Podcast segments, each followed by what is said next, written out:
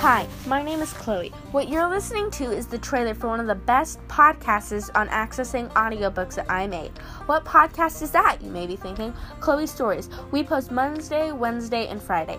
Why is this so much better, you may be thinking? Because when you search on a searching app for audiobooks, if you even find the audiobook you're looking for and the voice isn't all robotic and slow, most of the time it's in parts, and it takes forever to find all the parts by the same poster. In Chloe Stories, you can rely that we will be on time and that all of your parts are in one location. Thank you. Plus, if you listen to earlier episodes in all of season one and half of season two, I call it Chloe and Ava Stories. That's because the podcast used to be called Chloe and Ava Stories, but I had to change it. So if you're confused about that, that's why. Thank you guys so much for listening. I hope you enjoy my podcast. Thanks.